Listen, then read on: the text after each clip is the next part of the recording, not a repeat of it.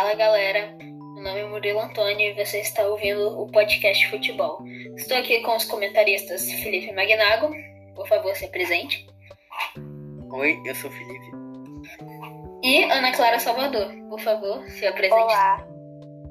E o entrevistado de hoje é Gabriel Cipriano. Opa, e aí, gente? Eu sou Gabriel. Bom te receber aqui. Beleza, E valeu. hoje nós vamos falar sobre futebol em geral e vou fazer perguntas para você. A primeira de todas, obviamente, é o que você acha do futebol?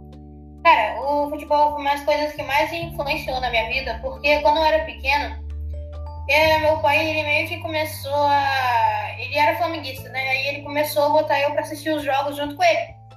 Aí eu comecei a influenciar, comecei a virar flamenguista e ver esses caras jogando bola lá no campo, entende?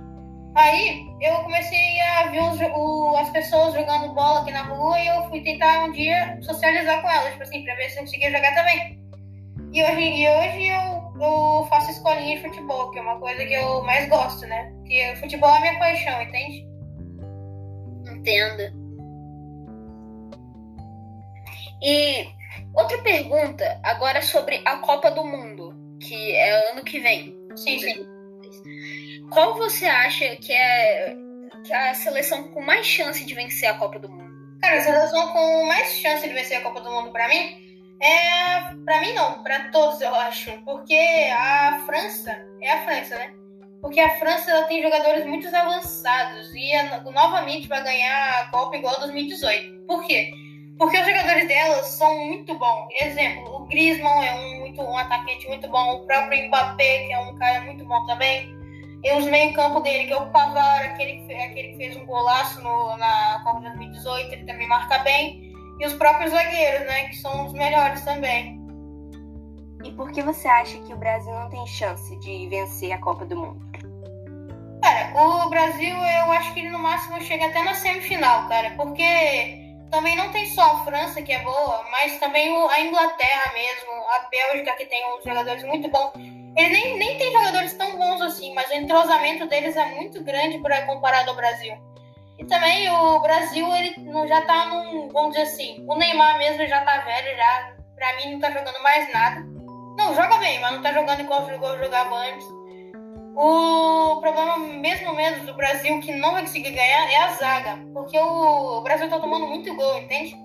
Antes não era assim, agora o Brasil tá tomando gol direto. Então isso atrapalha bem no desenvolvimento da carreira do time.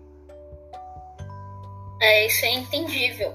E agora, é sobre, sobre a seleção brasileira novamente. O que, que você achou do Gabigol, do Flamengo, é, ir para a seleção brasileira mais frequentemente agora?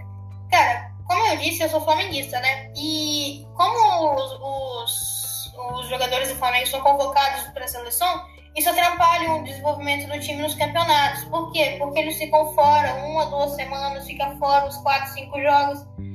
E também, tipo assim, é, complica a carreira do time. Mas, em- na minha opinião sobre o Gabigol mesmo, o Gabigol, ele tá meio que jogando bem, cara, porque ele ainda tá em desenvolvimento. É uma das primeiras, ele, a primeira vez que ele foi pra seleção foi em 2016, e até ele ganhou até a Copa de a, a Olimpíadas. É, a Olimpíada não, foi isso. E eu acho que ele ainda tem muito pra aprender ainda, cara, porque até hoje tem muitas pessoas criticando ele, mas eu ainda acho que ele vai conseguir evoluir na seleção. Então você realmente acha que merecia estar lá? relação ao Gabigol no Flamengo, você acha que está decaindo a participação dele? Cara, a decaindo a participação não, porque eu, pelo que eu sei, eu vejo nas redes sociais, ele é um cara que gosta muito de jogar, entende? E também você percebe na reação dele quando ele é substituído. Ele fica bravo, porque ele gosta muito de jogar. Exemplo, quando o Flamengo vai jogar com o time todo reserva, o Gabigol é o primeiro que fala pra viajar, porque ele quer jogar.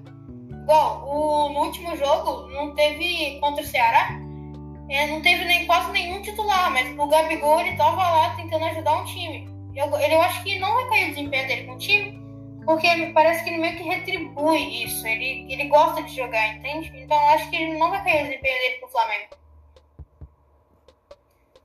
Certo. E agora sobre as transações, que tá rolando muita polêmica nas redes sociais sobre isso, e eu queria saber sua opinião sobre. O que você acha da decisão do Messi de ir para o PSG e sobre a contratação dele mesmo? Cara, eu acho que o Messi, ele realmente estava numa fase muito ruim no Barcelona comparado aos outros anos, os anos passados. Por quê? Não sei se era o técnico, se eram os jogadores, não sei se era a fase, mas ele estava jogando muito mal. Então, eu acho que foi uma decisão boa ele pro PSG, porque ele tá meio que. Ele tá evoluindo, evoluindo de novo, né? Porque ele já tava evoluindo, ele decaiu. Eu acho que ele vai evoluir de novo, porque tá novamente com a parceria do Neymar, né? Que eles jogaram juntos uns dois, três anos. E eu acho que nesses últimos quatro anos de carreira dele, provavelmente ele vai se aposentar nos 40 anos, ele vai conseguir fazer uma boa carreira no PSG. Hum, certo. E, so, e agora sobre o, o Mbappé. Muita gente também na internet tá falando que agora pela chegada do Messi o Mbappé vai sair. Você acha isso uma verdade? O que, que você acha sobre isso? Cara, eu acho isso que eu pelo que as redes sociais falam, eu acho que é verdade, mas para mim mesmo eu acho que não é verdade. Porque o Messi é uma, ele é uma estrela, cara. Ele ele, tipo assim, ele tem chance de tirar o lugar do Mbappé, mas quem não quer jogar com o Messi, cara? Então, pra mim, eu acho que isso é, isso é falso. Mas se for verdade, isso é um, pra mim, isso é um vacilo grande do Mbappé de querer sair só porque o Messi entrou. Tá, mas e os próprios rumores dizem, né, que talvez ele queria ir pro Real Madrid. Então, eu acho que ele meio que fez uma decisão um pouco certa, porque ele pode ajudar o Real Madrid, porque tá bem fraco hoje em dia, igual o Barcelona, e tirar esse desconforto dele que ele tem com o Messi no time. Mas eu ainda assim eu acho esse desconforto bem desagradável. Sim, você acha, você acha que, que se o Mbappé sair. Peraí, falando de cada vez aí. tá. Se o Mbappé sair do time, tem chance de tipo, algum jogador muito bom, tipo o Cristiano Ronaldo, entrar?